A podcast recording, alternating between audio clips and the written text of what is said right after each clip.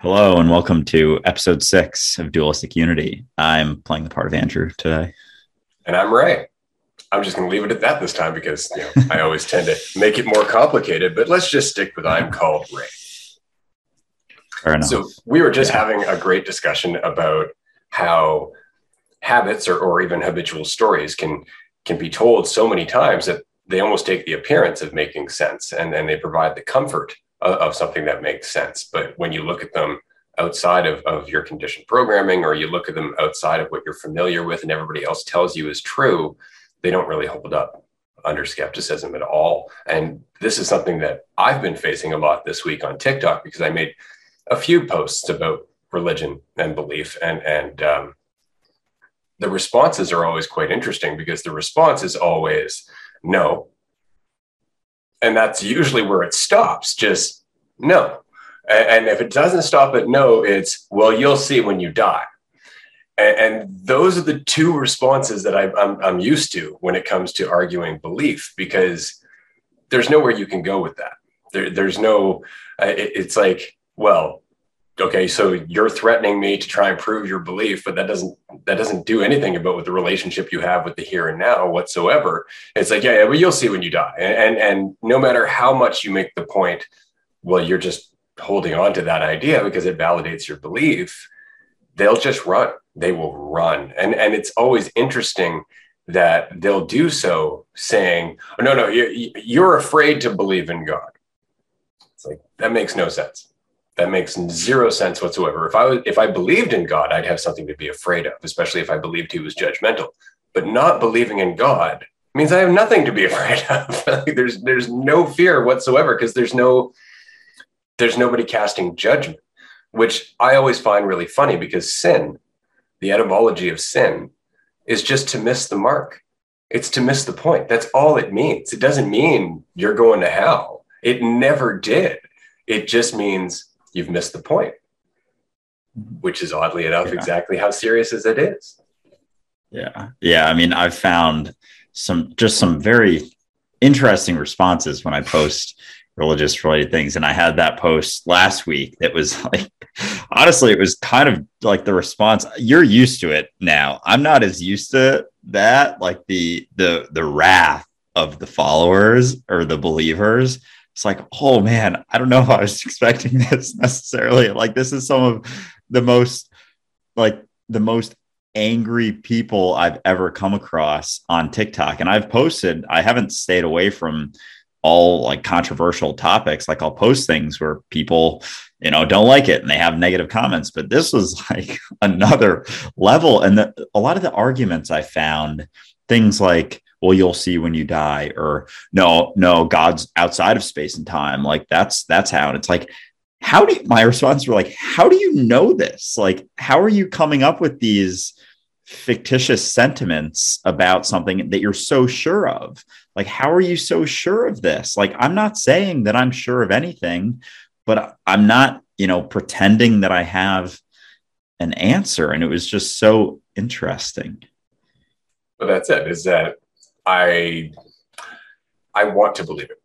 That's at, at, the end of the day, that's all it is. And I remember, I mean, I, I was I was raised Roman Catholic. I, I had my Bible and my rosary, and I went to confession, and I and I did all of that. And there was a security in knowing that if I just followed the rules as I've been told, if I die in my sleep, if I die before I wake, right, the Lord will take my soul, and I'm all good to go. And so there's there's this vested interest in believing. I ran across a, a, a, live stream the other day about it was this teenage girl. I think she was probably 16, 17, and Christian. I, I run across a lot of Christian live streams on TikTok, and I and I almost never pass up the opportunity to drop in and just remind them Jesus never claimed he was the only Son of God. Um, but she was she was crying, and she's like, somebody had said, "You're one day you'll grow out of Christianity." And she's like, I don't want to grow out of Christianity. Jesus makes me feel safe and he feels and makes me feel loved. And it's like, that's it. You got it. You got exactly why you don't want to let it go. And you nailed it. And, and it's like one day you're going to realize that is that's how children feel. So children who are afraid project a parent figure, they project a father figure that will take care of them and make them feel better. Which is why I always say that belief is a bedtime story for scared for scared children. That's all it is, right? And then if you go and you tell those children, well, actually the story is not true, they don't want to hear it. They just all they feel is the fear. They they don't have the wherewithal, the clarity to go, oh, okay, so I was just looking at this in a way that was, you know, not necessarily helping me as much as it could. Because religion isn't evil by any means. It's a story. It's like any other story. There's lessons in it. It's just when we attach to it and go, no, it's unquestionable. It's it's the word of God. And I actually had a Christian tell me once because he's like, the Bible is the word of God. And I'm like, the Bible's open to interpretation. And his response, and it stuck with me even to this day, is no, the Bible interprets itself. Hmm. Where do you go with that? How do you even have that yeah. conversation? Yeah, that's what I was finding was a lot of them were dead ends, and it's like they didn't. Yeah, they don't. They don't want to have discussions and they don't think that it's important because it's part of their identity and who they perceive themselves to be but yeah because a lot of my responses were like you know they're like well you can't prove or disprove it and i'd be like yeah you also can't prove or disprove any fairy tale or you know the uh, santa claus or any of those like so that's not like the greatest argument. And then I had some people respond like, well, no, because there's ancient, you know, testimony to religion and there's like hundreds of thousands, millions of people across the globe who practice it. That's why it's not the same as a fairy tale. I'm like, that doesn't mean anything. That just means there's a lot of people believing in a fairy tale. Like Santa Claus. Yeah. Yeah. yeah. Absolutely. That was my yeah, it's like you can't prove or you can't technically disprove Santa, I guess. And like the whole idea of disproving something, like like the idea of there being atheists, it's like we didn't we wouldn't have to use a term like atheist if there wasn't people who made up this idea of a heavenly father, you know, creator of the universe. Like it would just be we are here now. That's it. Exactly that's exactly it, right? But you got to remember that the people who were playing this game of make believe were playing it for thousands of years, and and they very much they were leaned upon by the people who were afraid. The world was a scary place, and so without clarity or without anybody to kind of lead us along and go, you know, there there are other things that, that you can look at. There there are questions you can ask yourself. There's existence that you can come to terms with they were told just go to the church just just follow jesus just follow you know and and then there were re- regular periods where anybody who didn't was killed right like that that was it if you didn't follow the church you were going to get wiped out and so the world became a very scary place and we fell into this habit i mean it wasn't that long ago the church was paying families to have children just because half of those children would be put into the seminary or would be put into into a nunnery right? Like that, that's how messed up it was, is that we had people who were playing this game of make believe, paying people to continue to play make believe.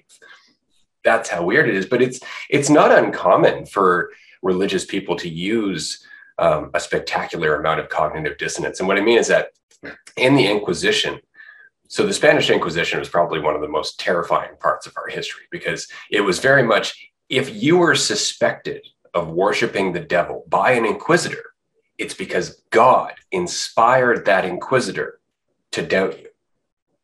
So the doubt was the conviction. There was no trial. If they thought you were a Satan worshiper, it's because God told them you were, and you were going to burn. All you could do was say yes and, and die quickly. That was the only option you had. But the justification was if I had the thought, it had to come from God. And the same is true for believers in the Bible. Well, I wouldn't I wouldn't have this belief in God if God wasn't making me believe. If God wasn't inspiring, it's like, nope, that's not how this works. That, that, that's that's it's the same reasoning, but that's not how that's this works. That's like saying, you know, if I if I have the urge to rob a store, it's the universe inspiring me to do so. It's like, no, it's just a thought. It's all it is. Stop passing off responsibility. Yeah, it, I feel like that kind of turns into this vicious cycle that is hard to end unless people are able to themselves like how could an outsider end that way of thinking it's like a it's it's an unbreakable cycle almost that's yeah. just completely like made up. Absolutely. Well, I mean that that's the that's religion as a whole. I mean, look at uh, Lutheranism, right? The only difference, the the only major difference between Catholicism and Lutheranism, is that Lutheranism doesn't believe the Pope is infallible. That was it. So Luther just disagreed with the church. He's like, the Pope's a man. He's not. He's not perfect. He's not the connection to God. He can't be. He's just a man. And that was the division in the church that split between Catholicism and Lutheranism. That was it. Just one argument about the narrative, about the story. No, that guy's not perfect. And it literally split into a war in the church. It split into two different factions of Christianity as a result because we're disagreeing about the story. Yeah. And that's like how how do so many people like believe that because yeah technically catholicism and that's where it started for me was it was just piece by piece there were things that i didn't believe about catholicism. I'm like that doesn't make any sense. And that doesn't make any sense. So like yeah sure i'll still say i'm catholic but like i'm starting to believe less and less. And now all of a sudden i believe like you know it's less than 50% it's like how can you call yourself something if it's less than 50% and then it just like kept things just kept falling off from there until i was like what am i doing still calling myself this? And then it's you know progressed quickly from there within the last couple years but yeah it kind of started with that and it's like because there's so many people i know who are you know nominally catholic but they don't believe in most of what it teaches like are there still people i mean there are definitely that who believe 100% and like why why do they feel like they need to hold on to that? Is it, or is it just that, you know, security and safety? Very much. And familiarity, right? It's familiarity. And, and the alternative is terrifying because if I envision a being outside of myself playing life like a chess game, you know, and a super intelligent being that, that has a vested interest in me so long as I'm really devoted to it, that gives me a certain feeling of control. It means I just have to jump through the right hoops. I just need to do the right things. And, and, you know, God is on my side. This is the justification behind numerous holy wars. You know, God is on our side. It's like, well, who says, you know, both sides have a God, like both sides are God. Um, but it just comes down to what we want to believe because of the way it makes us feel. And I wish it was more complicated than that. I really do, but it's not. It's just habitual over generations. So you have children that are raised in, and again, I've said it before, this is why the church is very, very adamant that we need to get young people into the church early, is because that's when they're not in a state of mind where they're going to question it. That's in a state of mind where they are in a state of mind where they're just going to fit into the environment because there are perks to doing so. And that's true. I've actually met a lot of Christians who don't necessarily believe, like you're saying, but continue to go to church because of the community, because of the social aspect of the church and, and the access to people that they get through the church, as well as the assumptions that people make about them in the church because they go to church. So there's all kinds of control that goes into being a God fearing Christian.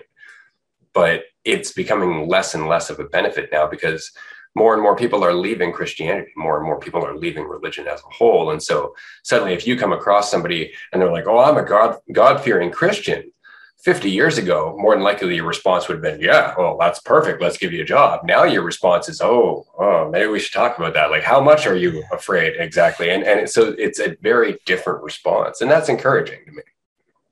Yeah, it's almost like you hear that and you're like, "Oh, you must not be the most critical thinker." Out there. Like that actually might not be super helpful for this role because we need critical thinkers and people who question things and think outside the box, which you clearly have done very little if you're still in that box. Exactly. Exactly. And that's very much how the conversation around religion has changed. And and that's not to say all religions are the same, but there are certain there are certain things about monotheism especially that are very similar and it's the in that belief of in an external or, or um, a separate creator. It's that belief that somebody is, is watching us in, in kind of a pastoral sense, which is why priests and pastors that I've known in my life often enjoy that relationship with their parishioners or with the people that go to their church in, in kind of like their fatherly. You know, they're they're helping you. They're they're they're coming down from on high with the worldly wisdom, as it were. Is I never I've never jived with that. I've always enjoyed the relationship of we're equals. I'm just as much in the trenches as you are right? I don't have, I'm not armed with some, you know, holy knowledge that everybody else doesn't have. I'm just here now and I've learned how to, how to come to terms with that. So we're going to talk in terms of that because I never enjoyed that. Well, God, God knows what's best for you. It's like, that's great. What is that? What does that mean? And what do you mean by God? Like, and, and it's just, it's just this open-ended thing where if you question it, it falls apart. And so they expect you not to question it. Just go, yeah, God's got my back and move on. And that's all they want. Yeah. Yeah. And uh, so I had, as you can imagine, from that just that one silly little post that I made, just sitting right here, going back and forth. It was about 25 seconds. And I didn't even think of it as mocking. I just, I have two character, like I have my, when I make videos that go back and forth, like I always use that sort of like Cali hippie guy voice. So I wasn't using it in a sense of like, oh, this person's dumb and this is me in my regular voice that's smart. It kind of obviously came off as that, but it was a simple, like, I have that, have literally had that argument. People are like, well, someone had to have created the universe. It's like, okay, well, who created God? Like, why don't we just cut out God's always been? Why can't we just say the universe has always been? Like, what's the what's the difference there? And and everyone was like, yeah, like I even had people who said they were agnostic or atheists, like, like this isn't cool, bro. Like you're mocking beliefs. Like let people believe what they want to believe. And I'm like, I didn't even think this is mocking. I just this is literally how a lot of the arguments go, and then they don't. There isn't a great response because they're just there just isn't because it's hard to argue that. And a lot of the arguments that were coming up were, no, bro, God's outside space and time. And I'm like, how do you know that? Like, why are you settling on that? That's another made up answer. Like, who said that? Who said, like, what, how do you know that? Why can't the universe just be what is? Well, because then, then I'm, I'm responsible, right? Like, that's all it is. It, it's interesting because you, when you really like pin it down, you're like, okay, okay, fine. Let's say there's a God and God created everything out of itself because God is everything. So we're all God. And immediately the argument just fizzles because that point is what we don't want to see. We want that disconnect. We want that division. No, no, no, no, no, no. I, I can't be God in action. I can't be the universe in action because then, you know, who's taking care of me? Right? I can't be responsible for all for my life because you know God's ha- God has a plan. So all that falls apart. It's just the division. They they just don't want to let it go. And when you really bring them down far enough to it, and I, I know because I was going through the comment thread on your video, having a great time. Um, I saw and uh, eventually, it just it just falls apart to them disappearing. They just disappear because they have nothing left. Like this is why I love the argument that Jesus never claimed to be the only Son of God, because most Christians don't know that. They don't. They don't. They'll, they'll immediately toss out John 3.16. Immediately. John 3.16. It's like, and, and God so loved the world that he gave his only begotten son. Right? Fine. Jesus isn't talking at John 3.16. The quote ends at 3.15. Why would Jesus suddenly start going, and God so loved the world that he gave me. Like it's so out of character to everything else that he's saying in that chapter. But the quote ends at 315. Jesus never claimed to be the only son of God. He said, Our Father, he said, Love your neighbor as yourself. He said everything that contradicts the idea that he's the only child of God. But he never said he was the only child of God. They even accused him of it when he was uh, being crucified. And even then, he's like, No, I'm the son of man. Yeah. That was it. But Christians don't look at it because it, it contradicts the entire goddamn story. And that's why I always say the only parts of the, of the New Testament that don't contradict Jesus are the parts where Jesus is speaking. Everything else is interpretation by other people who didn't understand the point. So most Christians don't follow Jesus. They follow the people who didn't understand Jesus. And that brings me no end of laughter. Yeah, that's oh, it's it's wild. And I yeah, when it comes to that idea of God is, you know, the idea that God is everything and everywhere, like omnipotent and omniscient, all knowing, et cetera, et cetera. It's like it's always taught that. And yet, you know, it gets to, oh, God is everything and everywhere, then that means we're all God. Like there isn't a disconnect. And there's like, nah, nope, uh uh-uh, uh, nope, disconnect, not us, but he's everything and everywhere. Well, yeah, but like, like sort of, he's like in us, but he's not us. And it's like, what? You're that doesn't make any sense. Like, what are you talking? I really don't want to look at it though. So no, that, that's that's all it is. The mental gymnastics, they're amazing. They're, they're, they're really fun to watch because you can walk people in circles over and over and over again, always coming back to the same point, which is unarguable. Like you're just perceiving a division because you want to. And eventually they'll just stop talking to you, they'll just disappear. There, then there's nothing you can do about it because they don't want to see. But I like walking them up to that cliff. I like walking them right up to that point where it's like, just so we're both clear. The moment you run away, which is going to happen anytime now, is because you don't believe. See, that's the point. The only reason you don't want to question is because you doubt. That's it. And you know you doubt. So you don't want to look too deeply into it because then all your doubts are going to come up. So instead, you're going to tell me that I I'm wrong. You're going to tell me that I don't see. I'm not clear about God. I'm the one limiting God. Despite the fact that you're not listening to any of my arguments, despite the fact that you're not listening to any of the points that I'm making, because it is the easiest way to get out of the insight that would otherwise happen. Mm-hmm. Do you think that's why, like in that in the video that I made with the back and forth, like there were so many people just like, this isn't cool, man. Like you're mocking. They they kind of go at that and like like get at my character for the way that I created the video, which I didn't think was that absurd. I thought it was a pretty standard video, but do you think that they do that because they don't want to come to terms with what I'm actually saying, which is questioning everything about their very unstable belief system? Absolutely. Well, that's what it is. I mean, it's um, it's interesting because it's like the old joke, you know, sometimes an inferiority complex is the result of you actually being inferior. So, so it's like, you know, sometimes you're you're doubtful because you really are doubtful that that's the point. Sometimes you're uncomfortable because you don't. And, and, it's like i'd rather just put it on you. I'd rather put it on you. And they they they do that all the time because the alternative is again talking to you. And since you're willing to talk that's a threat too right? Christians would prefer to be persecuted which is why they they enjoy saying they're the most persecuted religion on the planet right? Like they, they enjoy that idea of, of being held down you know, and, and oppressed. And it's like, I think you need to get familiar with your history because it's you who have been doing most of the oppressing. But by playing victim, there's a lot of juice that goes with that. They get to play the martyr. There's actually this asshole on TikTok. I run across his live feed all the time. He walks around his city carrying a life size crucifix. Think about that. He just walks around carrying a crucifix on his shoulder like he's Jesus. Right? It's like, really? Really? Like, how self important are you? Exactly how little of, of, this is about God. And this is really just about you and your piety and all of this crap. And, and it's it's so very interesting to watch because Jesus never made a show. Dude just walked around talking to people.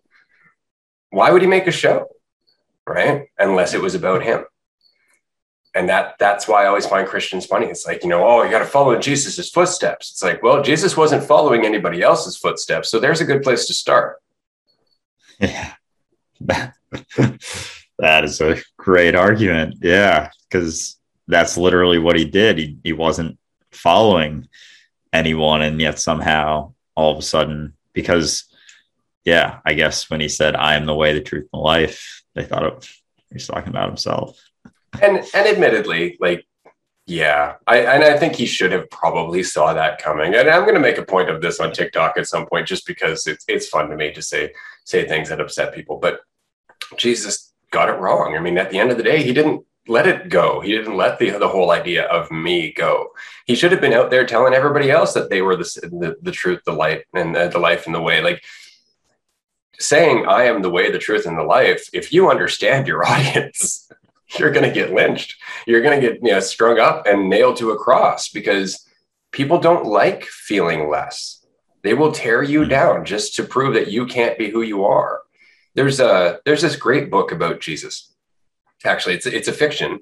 Um, it's called Lamb, and, and it's written about the story of Jesus from childhood onward through the perspective of his best friend Biff. And the story is hilarious. It's great because it takes on Jesus being a kid, questioning his religion, getting to about 12 years old, going, This doesn't make sense to me. And then going on a journey with his best friend Biff up into India and up towards Tibet, sa- sampling psychedelics, learning about different religions, things like this. Great story. It's so good. And then coming back in that whole story and then what, what he did from there. But the end of the story, I'm not going to spoil it or anything. The argument was very much like, why did you betray Jesus? It's like because somebody like that can't can't walk around showing us all what we're not being. Right? Like we we just we can't abide by that existing in the world, showing us what we can possibly be, because we don't want to admit that we can be it.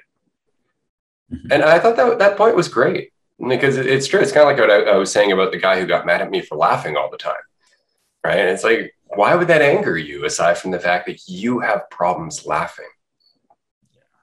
Yeah, exactly.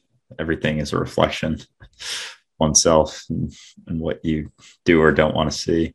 But yeah, I think I think you mentioned uh Lamb. I think maybe it was our first podcast episode. I still, yeah, I got to get to that one. But it it's sounds good. pretty good. Yeah, I, I really enjoyed it. There's there's one part well, I'll, I'll let you read it. it. It's just a good book. It's well written, and and you really get attached to the characters. And and, um, and again, I mean, it's just as valid as the Bible. At the end of the day, I mean, that's that's the whole point. There was another. Um, there was this channeler. God, I think it was about 15 years ago, um, who decided to channel Jesus, or at least what she assumed was Jesus. And so she wrote these letters from Jesus, basically letters in the persona of being the Christ consciousness as, as she saw it. They were really interesting. I, I actually thought, I was like, wow, there's some good insight here. Like, yeah, it's still the story of Jesus and blah, blah, blah, but the insights were solid. And, and I think that's the point is that the story is irrelevant, right? Like the story is just a story. You can get things out of it, you can, or, or not. But when you start holding on to the story and saying, this is the truth, that falls flat on its face every time because a story is never the truth. Like, not even the simplest story of yesterday was Halloween, my daughter went out trick or treating and came home. Like, that's a really simple story that has infinite facets and infinite things that happen during the entirety of that happening that the story doesn't encompass, that the, the story only gives a superficial face to, right? So, the story is not what is, the story is not what happened right? So all we can do is glean the insights from the story, which is what the Gnostics originally did with, with the Old Testaments before they were written down, right? It was just oral stories about Judas, about Thomas, about John, about all these apostles and Jesus. They were just they were just stories and then they would talk about what they learned from it and then pass the mic off to the next person in the room because there was no priest. Mm-hmm. Yeah. Yeah. Uh, Makes what, a lot more sense. Someone, yeah, it does.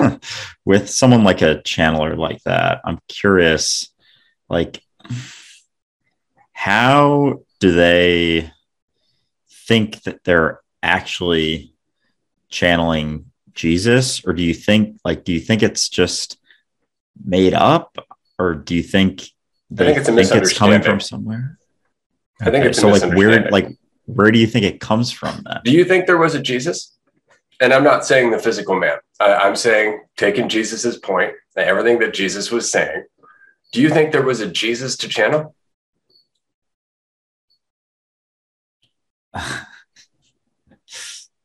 uh, like he, he was know. negating his entire character.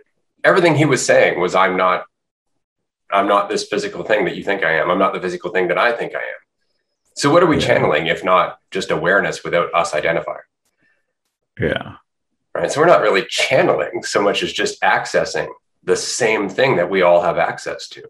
But just like anything else, that's going to be limited on our capacity to deal with that unity, to deal with that lack of division. And most people will never ever think think that way. Like you will have people who channel Jesus before they'll say, I am Jesus. Mm right? And it's okay. again, you see, you can feel the ego, like, oh, don't want to say that, yeah. right? But that's that's yeah. closer to the truth. That's by Yeah. far closer to the truth. But it's it's it's the same thing as saying I am God. The ego immediately goes, oh, oh, he's putting himself up here. He's above everybody. He's Yeah. God, right? It's like that's not what God means. Like that's just your assumption of God. And the same is true for Jesus. Everything that people think about Jesus is an assumption. It's all based on the story or based on their perception of themselves or based on their perception of what life is. So that's what they get out of it when they read the story. Whereas I read the story and he says, you know, only through me can you find my father. That makes perfect sense. Only through yourself can you find your awareness without limitation. That's all he meant by father. He was just trying to describe the division. That was it. Yeah, I know. It's kind of. I feel like it's kind of. It's kind of a bummer that he used words like father and things like that. And I know he was just what he was like, kind of using the terminology that he could at the time to Yeah. to reach the people that he was speaking with. But it's just been taken so literally. Like he is Yeah. the son, and God is his is his daddy and like it's ah and but people still like i'll say oh so do you think god is an old white man with a white beard sitting up in the sky and they're like well no but you know something had to create the universe there had to be a creator and it's like then why don't you use that same logic to the creator like who created the creator and it's like it it goes down this rabbit hole and people would say that too and these you know on the back and forth so like it goes down this rabbit hole that we're never going to get to so like why even why even try just like just stop It's like, no, Stop th- questioning. there actually is a definitive end to that rabbit hole. You. You're the end of the rabbit hole. It's like, well, who created the creator? Well, you did. Think about it. You're doing it right now.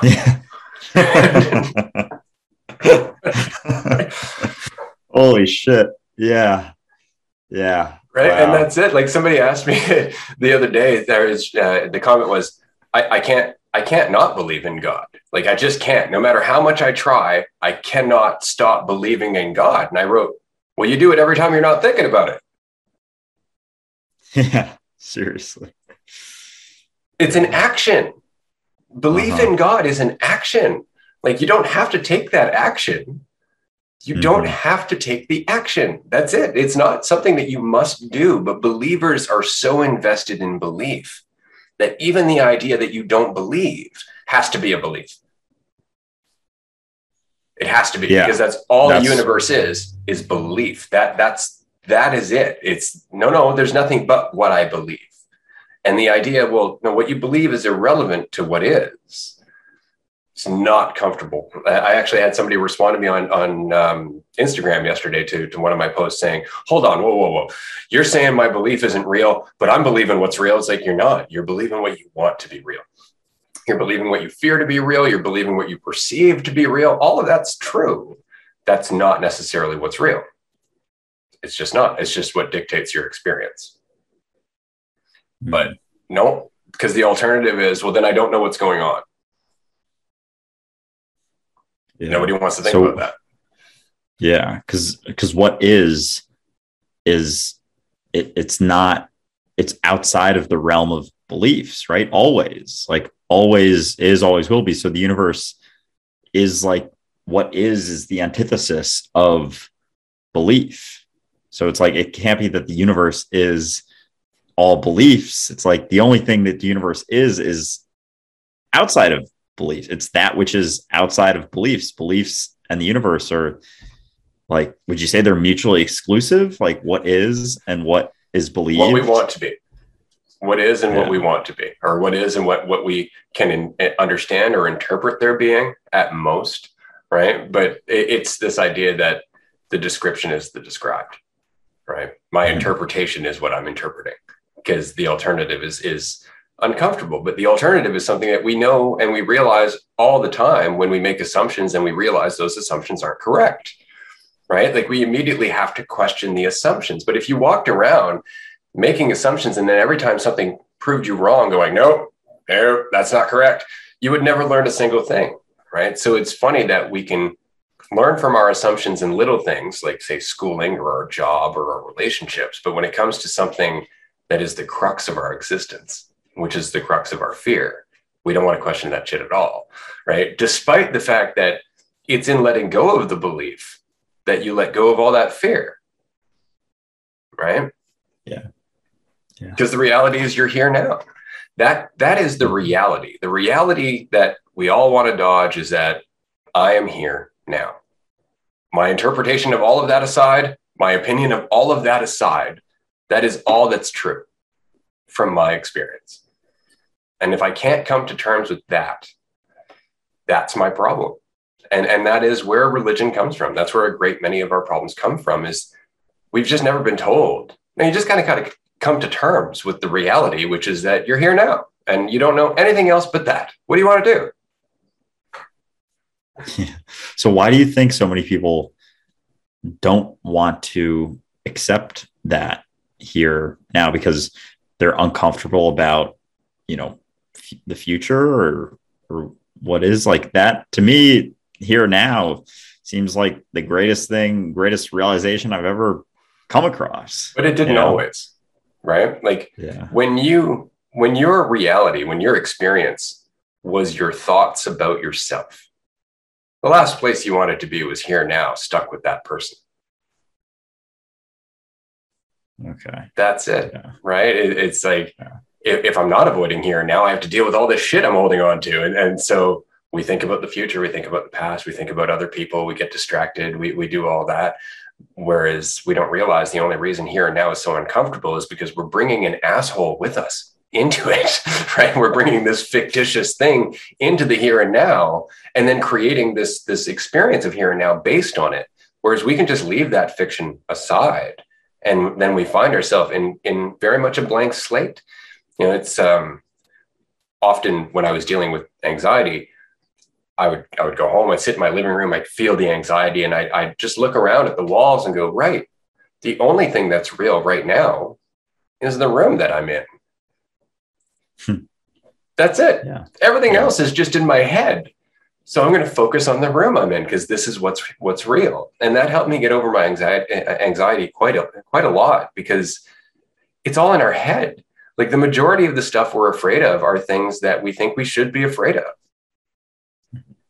Yeah. Yeah. It helps me every day just reminding myself of what is here now and like focusing on my senses, what I can see and hear and whatnot is is yeah, extremely beneficial. Um something else I don't know if we've ever talked about like the your sort of flip of the switch moment like 20 years ago. Like what like was that a specific thing or was it sort of a progressive i don't know which is really surprising to me that we haven't like discussed this i don't know if i've heard Uh, before So for me, it it kind of went in in um, small stages in, in between wanting to kill myself. Uh, so I, I was depressed and suicidal for a long time, a long time. Like I, I remember years of just waking up every morning and wishing that I hadn't walking to the bus to get to work, thinking about jumping off a bridge, thinking about jumping in front of traffic or in front of the subway. Like it was just, it was constant all day, every day. I was just looking for opportunities to kill myself and trying desperately to avoid wanting to. Um, and so couldn't escape it for years. Finally, I just sold all my shit, jumped in a jumped on a bus and went from province to province in Canada, just trying to find some way to deal with who I was. And, and that didn't help at all. Um, ended up traveling around, coming back to the city that I had left, still depressed. Um, how Eh, how old were you at this uh, at this point, I would probably have been 19, 20. And um, and then one night I was I remember I was sitting down. I had uh, I had sampled some ecstasy with some, with a friend of mine, and uh, I was we were just sitting in my basement chilling, and I was I was kind of all pissed off, and I had this little notebook, and so I just started writing and journaling, which I did to myself all the time. But there was actual enthusiasm and more than a little anger behind it this time because I was in a state where I could see myself clearly. I could see how much damage I was doing to myself. And, and so I wrote all this book, and then by the end of it, it got like really angry by the end of the book, and I chucked it out. But it just I suddenly came to terms with exactly how toxic my my narrative or my story, my life story, really was. It didn't dawn on me I could stop telling myself that story. It just dawned on me that it it was a shitty story. and that I had a lot of reasons to be depressed. And then I did, in fact, self uh, admit myself to the psych ward of a hospital. And then, you know, I went through the whole suicide thing and, and, and whatnot. And I didn't die. And what I recognized was that I didn't really want to die because although my life had been shit, there had to be something I could do with all of those lessons. Like there had to be some point to going through all of that crap. There had to be something that I could do with today based on everything I had been through.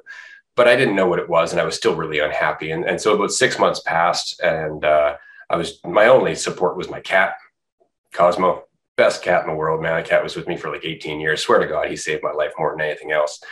And uh, then I ended up running across an old friend one day, just happenstance. I was on the bus heading home from work. Saw him standing on the bu- on the street corner. I got off the bus. I'm like, oh my God, I haven't seen you in forever. Started talking.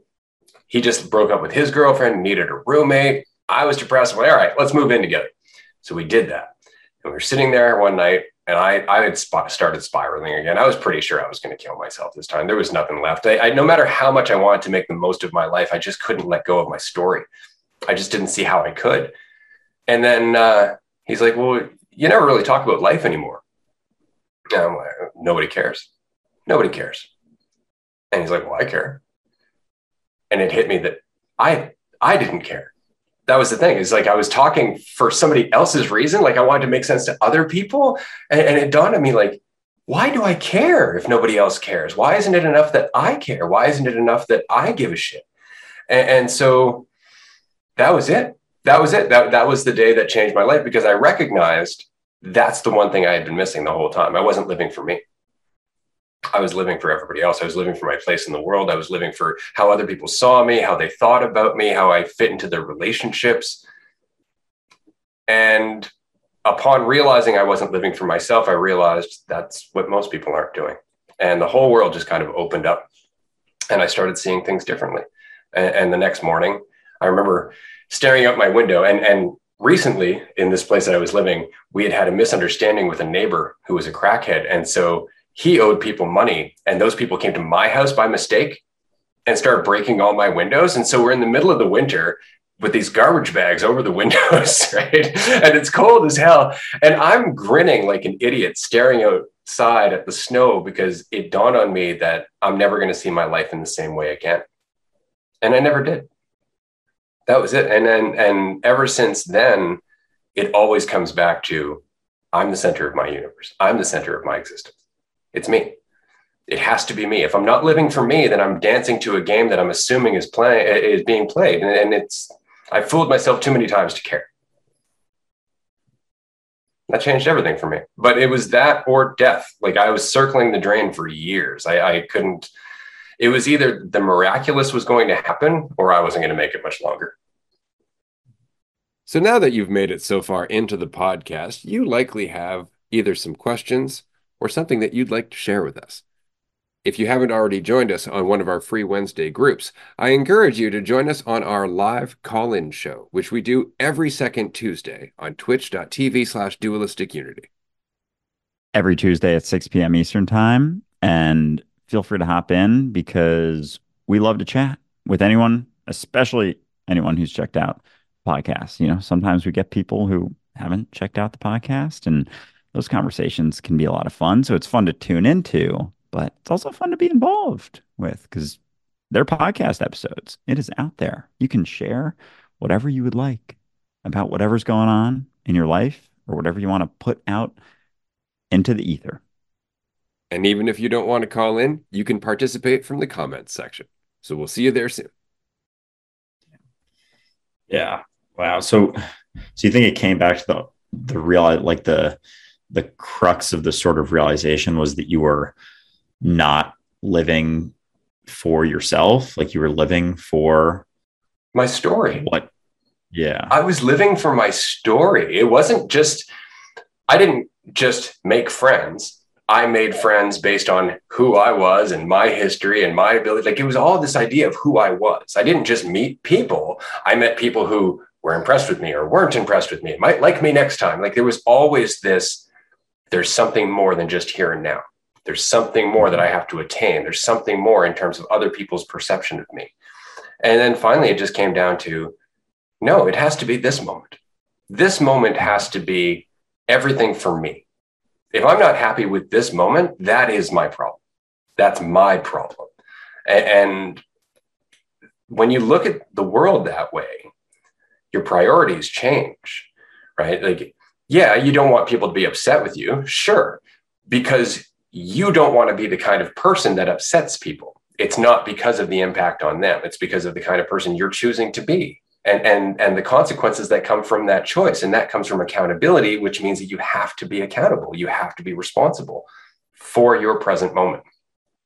Everything else changed from there. Because as soon as I realized the present moment is what I have, I realized my idea of myself doesn't fit in that present moment. I have to just be in it and be it. And, everything became easier after that. But, and, and I wanted to say this last time because it's true. The point of the journey, or, or rather, the hardest part of, of my cautionary tale, if you want to call it that, is that having the insight is one thing, as you've noticed. These are great insights. They're very exciting. As you get older, as you go through the months and the years and the different experiences and the relationships and the conversations, you have to stay on it. You have to keep questioning yourself. You can't just fall back into the old habit, even though it's always tempting and everybody wants you to. The fact is, is that the real work is remembering you're not who you think you are. The real work is is keeping in mind that the present is what's real, that what's in your mind is not. And often, though people have that insight young, usually as a result of psychedelics, um, they they lose it in in the in the push. They they lose it in the shit that is reality. Like they go to work, they get a job, they get a they get married, they have a bad relationship, something, and it all just kind of falls apart because at that point you start going, I just want to feel comfortable again. I just want to feel certain again, right?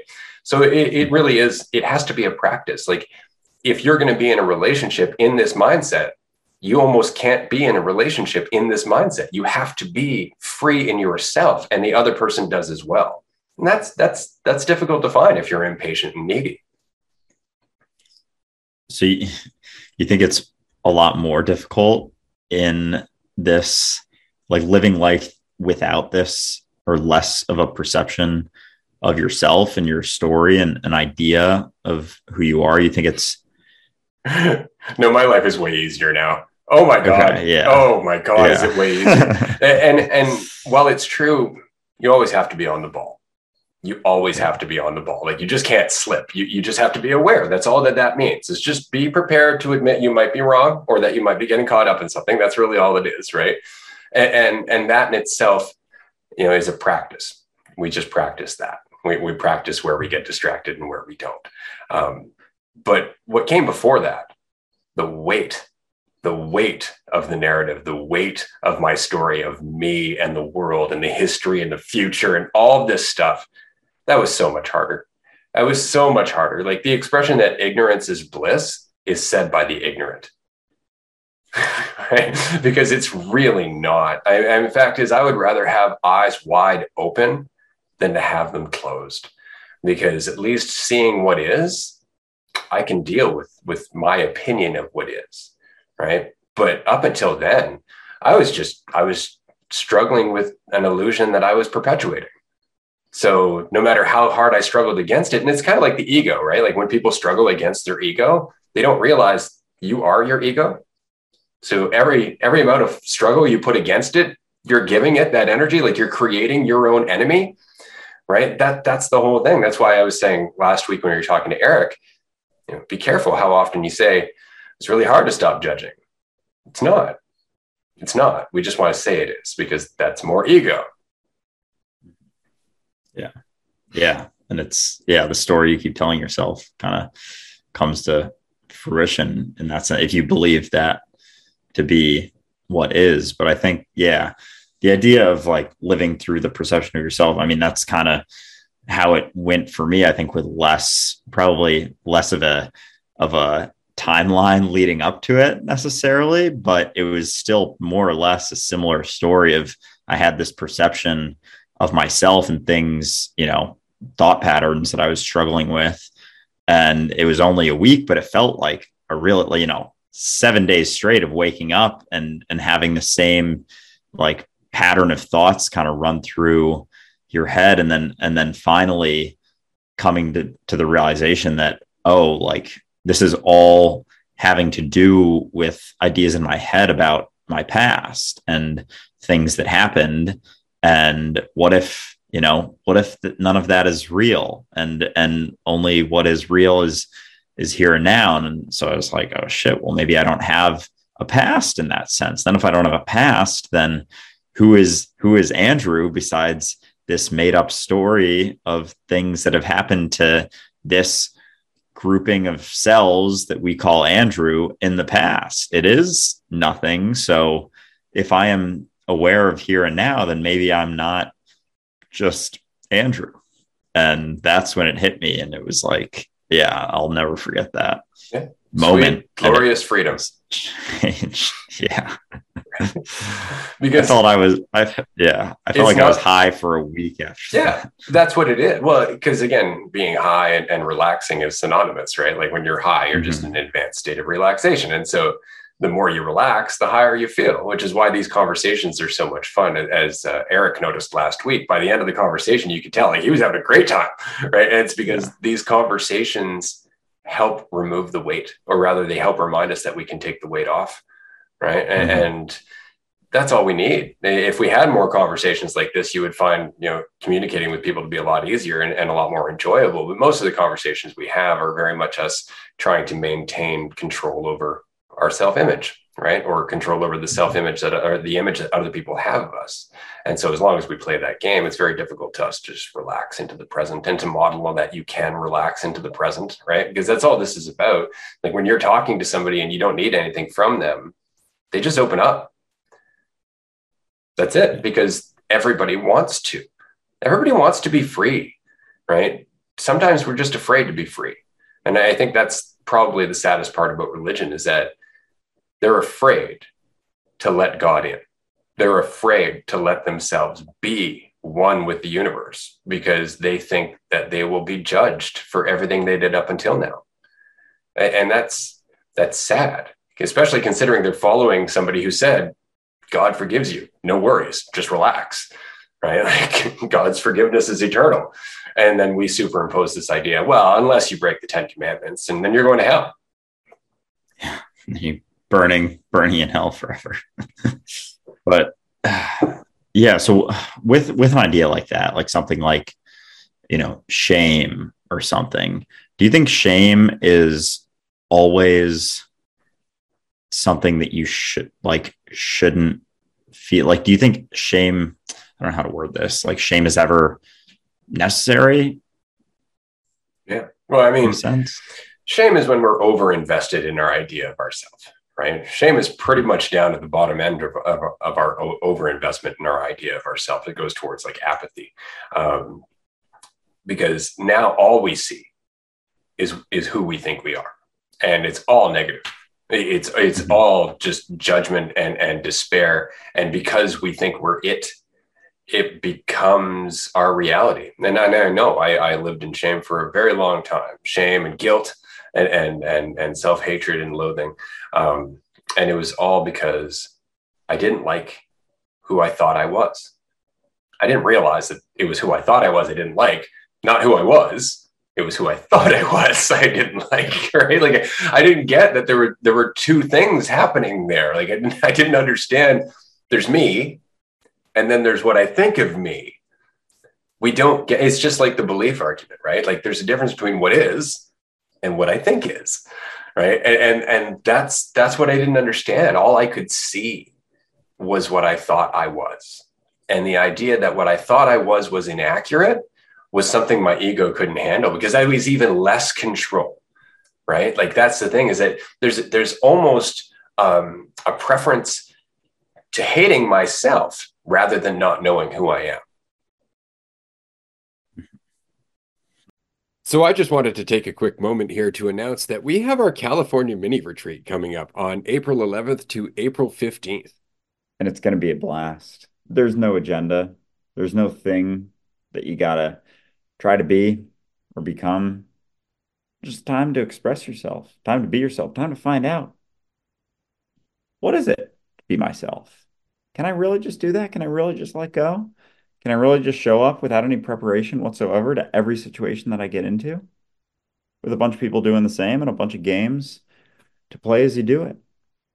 We're going to play some pool. We're going to go for a walk. We're going to shoot the breeze. We're going to hang out. It's the dopest sleepover that you could possibly go to. And you can join us and save $150 by using code BigBear150 at dualisticunity.com. Just go to the California mini retreat details. You'll find it in the navigation bar. Enter the coupon code, and you can use this coupon code in addition to your already existing Patreon discount. Very much looking forward to seeing you there. Oh, you're on mute. Oh, there you are. Oh, you're back. Okay. Um, yeah, say that last one. Hating yourself as opposed to not knowing who I am, who you I, are. I would yeah. prefer to know who I am, even if I hate that thing, than to feel uncertain. Mm-hmm. And that's what really dawned on me was that I was holding on to my misery because I was afraid of more misery. And, and it didn't make any yeah. sense. Like, and, and that was the breaking point for me. It's like, I have nowhere else to go. Like there's nowhere else for me to take this train except off a cliff. So I'm just going to stop playing. I'm done as of right now. I'm not what I think I am. Good to go. Let's find out what I am. And, and ever ever since then, that's what life is. Let's see what I can do. Let's see what's next. Let's let's see what's going to unfold here. Let's jump into this situation and see what I do, because I don't know. I don't know what I'm going to do, and I don't tell myself one way or another anymore. I just throw in and see what happens. Mm-hmm. Do you think that comes down to a level of like the idea that you'd rather be uncertain or you'd rather hate your the idea of yourself but know who you are than be uncertain do you think that comes down to just like ignorance is bliss and like a comfortability with the unknown because i feel like a lot of people kind of fall into that. It's the devil know. And they, yeah. Okay.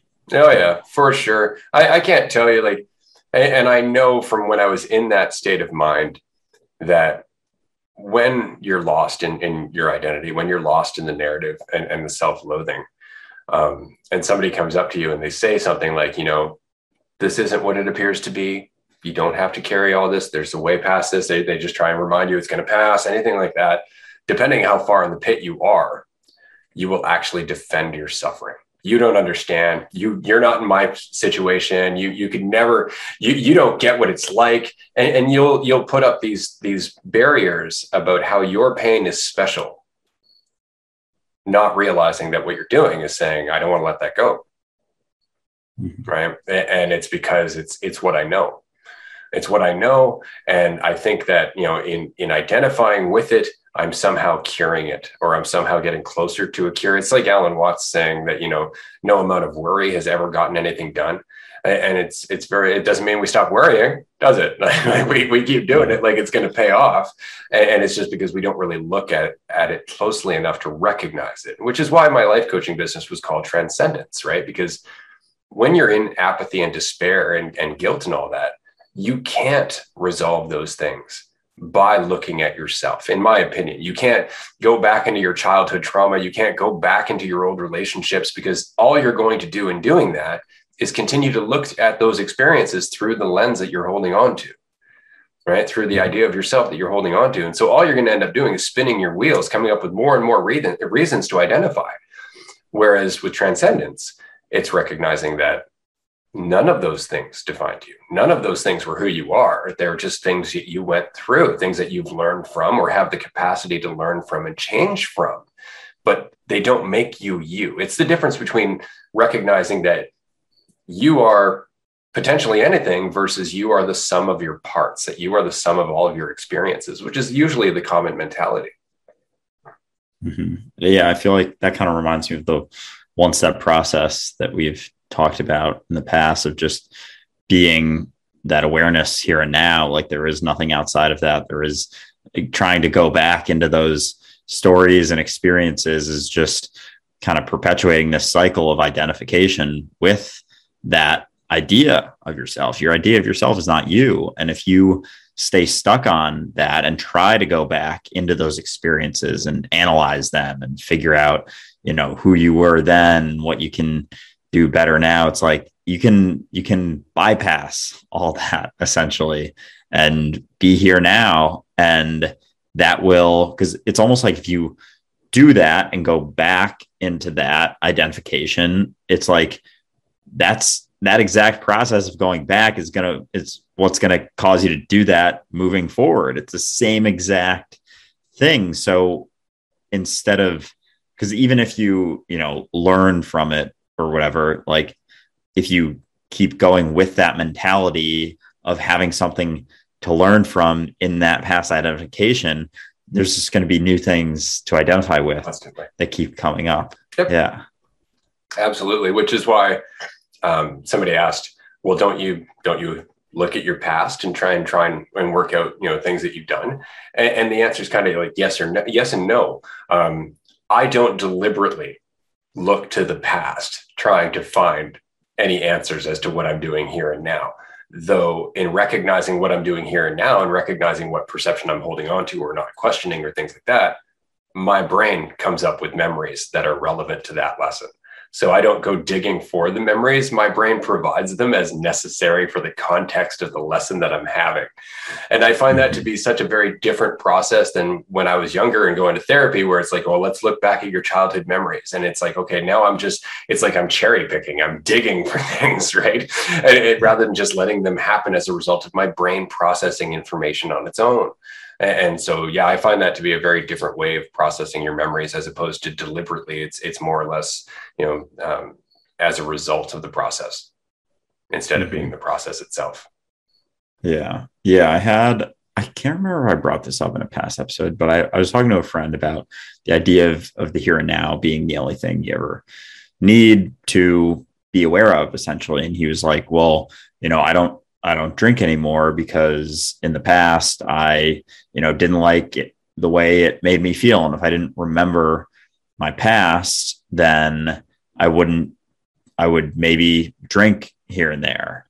And I didn't really have, I was like, yeah, it's kind of a good point. I don't know if I, if I have a great answer for like, maybe, yeah, I guess maybe there are times when the past is beneficial, but I, I, I tried to like sort of talk through it and I was like, yeah, so it can be in a deliberate sense, but more so when it's you're just ruminating on it mindlessly. It's like that's a very mindful, like like deliberate way of utilizing the past to dictate or benefit you in the present. However, if you're ruminating on it and almost like feeling shame about how you were back then, it's it's not. So i guess it depends on the context you take it but i'm curious what your thoughts are. Oh for sure. Well i mean that's the thing is that we experience time.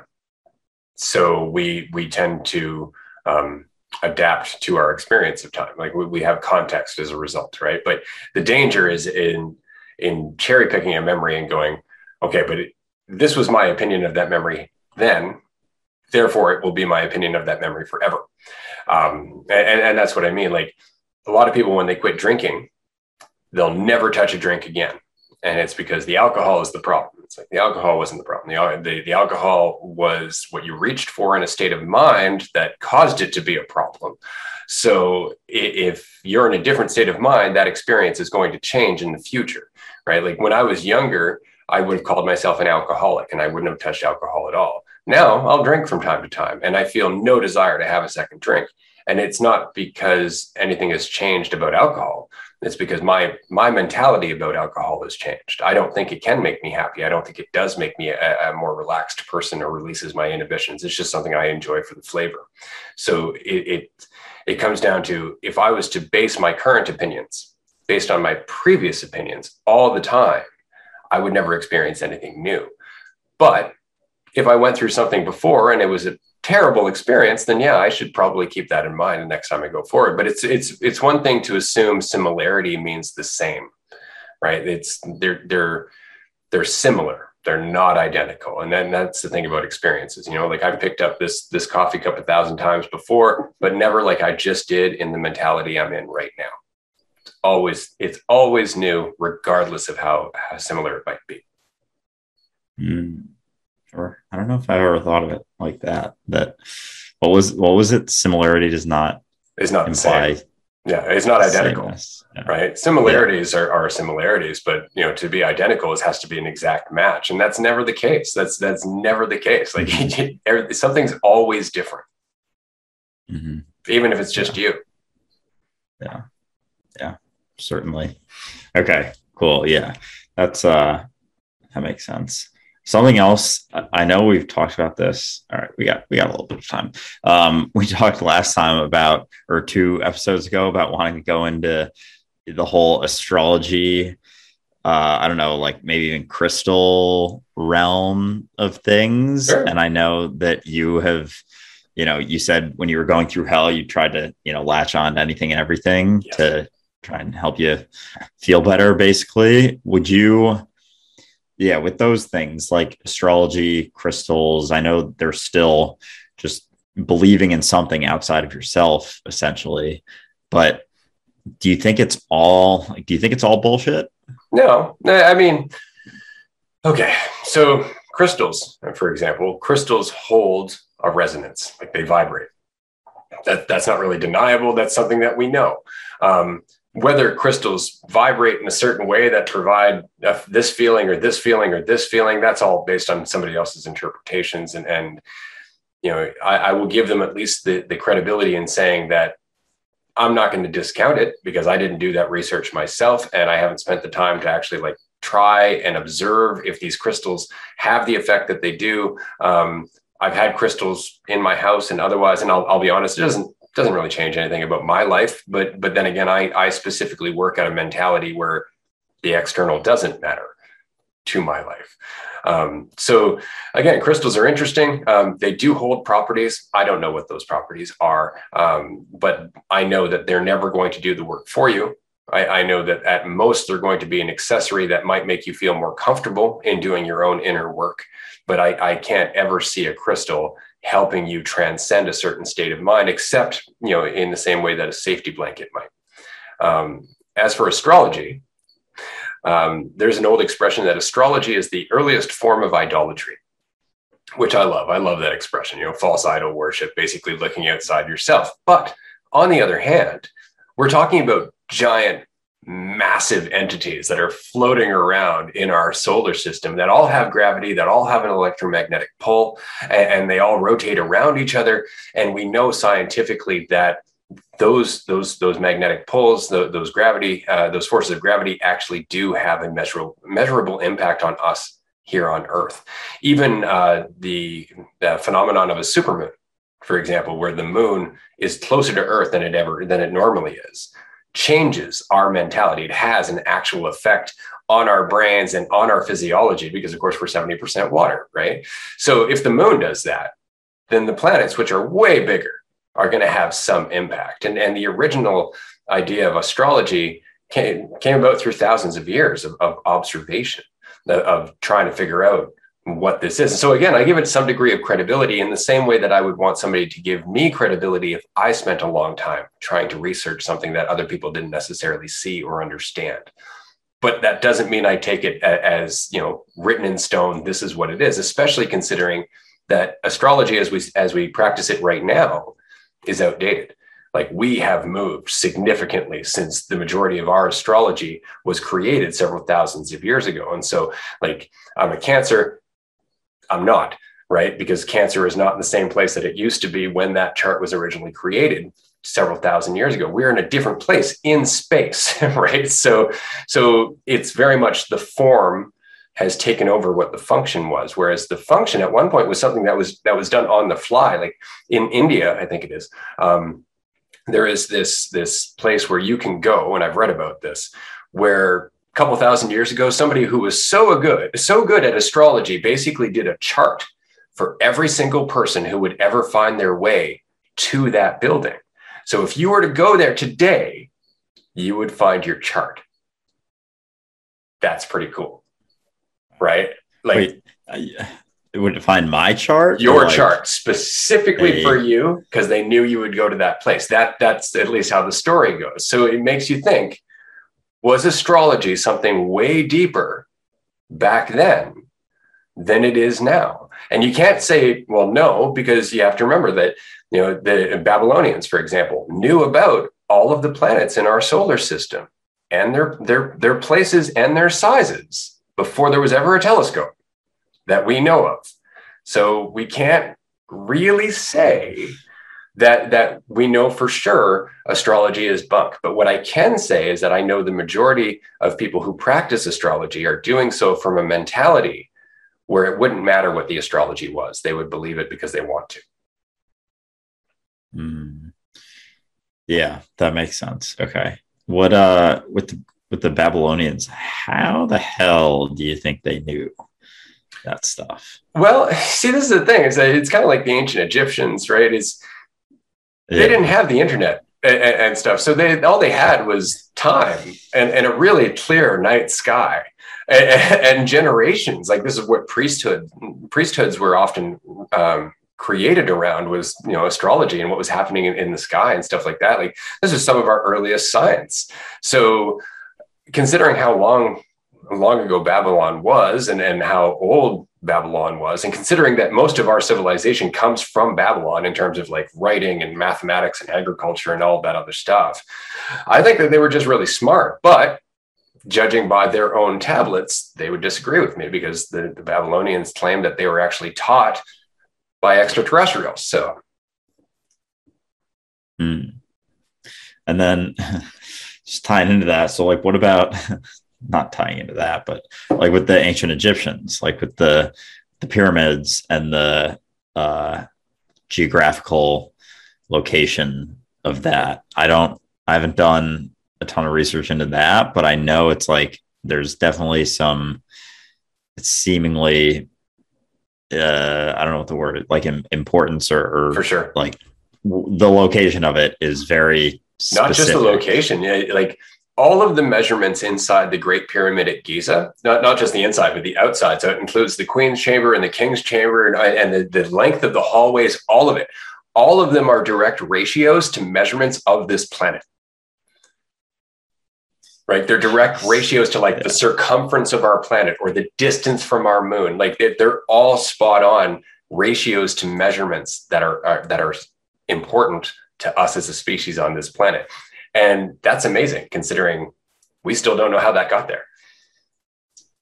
Yeah. Like, I don't know. What are, you, what are your thoughts? Like, do you think it could have been, I don't, do you think some we aliens been, could have came and built them or it's entirely possible. I mean, it's not like they're the only culture that, that, um, wrote about or, or envisioned beings coming from the sky. I mean, Mayans did as well, um, and, and, so did the Vedas. But or, or you have the Nazca lines in, in South America. Um, I, I, think it's interesting because on the one hand, I'm not going to discount that there could be extraterrestrial life because obviously the universe is huge.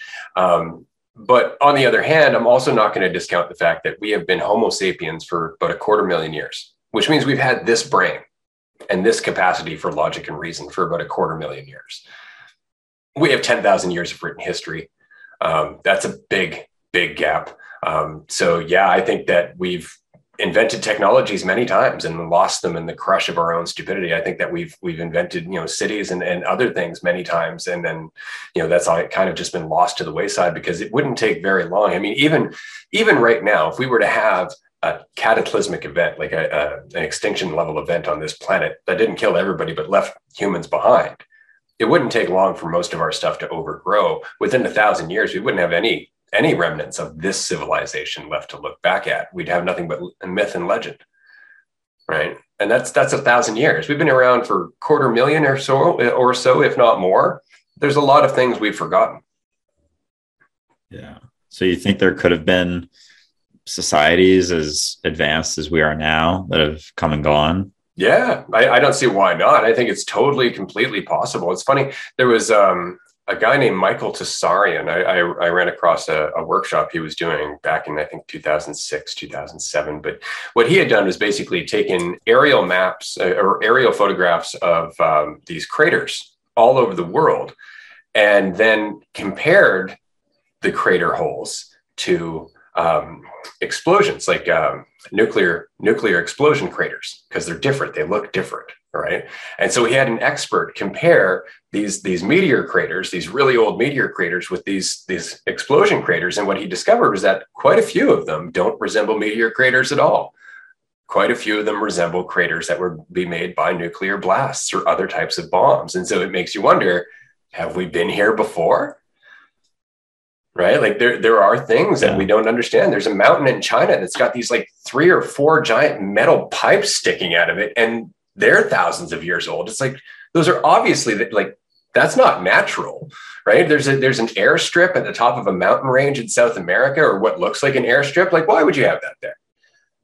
right? Like, so there are so many things. Even like like the Nazca lines in in South America is the one that gets me. The ones with I don't know if you've seen them. Basically, they're they're giant pictures of animals that are cut into the into the countryside, but you can only see them from ten thousand feet up. Wow. Wait, because they're just so big that you they're so big you can't are. make them out unless you're in a plane. And these were invented thousands of years ago. For who? Huh. Damn. Right? That's yeah, I never like this is actually getting me interested in history because I had never been interested in history. Like I love history.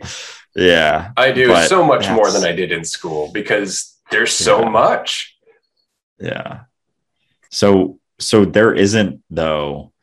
So is it all kind of speculation outside of before 10,000 years ago? Oh, like way before just... then. We lose track like 4,000 years back. Like everything starts getting really, really sketchy after, um, well, after Jesus, really, because Catholic Church just decided the last 2,000 years it's all that's important. Um, but, but aside from that, there, there's, there is a lot of history that goes back through our, our, um, our empires. Like if you look at ancient Greek, uh, ancient Greece, ancient Egypt, um, you go back to Babylon, Sumeria, things like that. That we have some scattered history of, even in um, uh, Mesoamerican culture, uh, the Mayans, the Incas, the Toltecs, things like that. Um, but then when you start getting farther back than that, it's like the common uh, decision by our society is we just lived in caves that was it. Like we're just looking for caves, and, and, it's like okay, that makes sense because that far back there wouldn't be a structure that would last. Like the fact that the pyramid, the Great Pyramid at Giza, is where it is and is still standing is amazing, but it, it doesn't look the way it used to, right? Like the the Great Pyramid at Giza used to have a cap on the top that that was made of like uh, quartz, I think, so it would shine for miles around like a sun you could actually hmm. see it. There, there's stories of how the pyramid used to look. And that's just been, you know, uh, scavenged and, and, and raided over time, as, as, with many of the other pyramids. But just goes to show you, like we assume things were always a certain way, and and, and they weren't. Like, uh, look at the Sphinx, right? You know, the Sphinx, uh, its nose dropped off, right?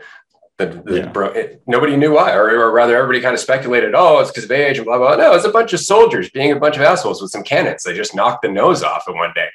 right? Like, just, that was it. So it, it's history is really interesting in the fact that it's so easy to get caught up in, in an assumption of what history is instead of realizing that that there are so many stories. There are so many stories. Like we we just don't know. We can take the superficial and we can go yeah that happened. That's uh, have you ever read um, the iliad and the odyssey? Uh, i think it might have been an assignment way back in my yeah catholic middle school days but well that's loosely yeah. based on history too yeah. Right. So it just goes to show how our storytelling has changed over time. I mean, back in the day, history was told by bards, right? Musicians, people who would tell it and tell, tell it orally, right? And, and, now we have it written yeah. down. So it makes sense that we don't have a great deal of our of, of history beyond five to ten thousand years ago. Yeah. Damn. I'm about to go on a history tear, I think. piquing my interest for sure. Yeah, I, oh, I love man. history, and it's something I, I, tell my daughter all the time because it's a story, right? Mm-hmm. It's a story, and as long as you don't get caught up in, in, in having to know all the details, it just adds to your life. It just adds mm-hmm. to things, you know, like the Easter Island heads. You're like, where did that come from? And and just yeah. like any of those things, it it's amazing. Stonehenge, right? Amazing. Uh, the idea of Atlantis, amazing. There's this pyramid off the coast of Japan that's underwater. You're like, what? Where did that come from? Just, just so much. And, and I mean, and it doesn't even end there. I mean, I'll give you an example. So where I live on Vancouver Island, um, the, there was a, a tribe north of here called the Comox tribe. And they were so advanced in their time period, and we're talking, you know, pre-colonialism, um, where they had these tiny little pegs all scattered out within this this bay, right? Like all along the shoreline, going all the way out into the water, are these these little pegs about a foot and a half from each other. And they're just standing up on the ground, and nobody knew what they were for. White people looking at them, going, "Well, this is weird. That's cool. Whatever." Right? Of course, we wiped out their tribe, so nobody was around to tell us. Well, some other person from the tribe came and did some research, and it turns out that those pegs, all of those hundreds and hundreds of pegs, all laid out in neat rows, going deeper and deeper into the water in bigger and bigger pegs, were once used as an advanced fishing formula. Basically, they would take little slats of wood and put them in between the pegs to create canals where the fish would naturally come in with the tide, swim through the canals, get caught up in one area, and then they just close the door.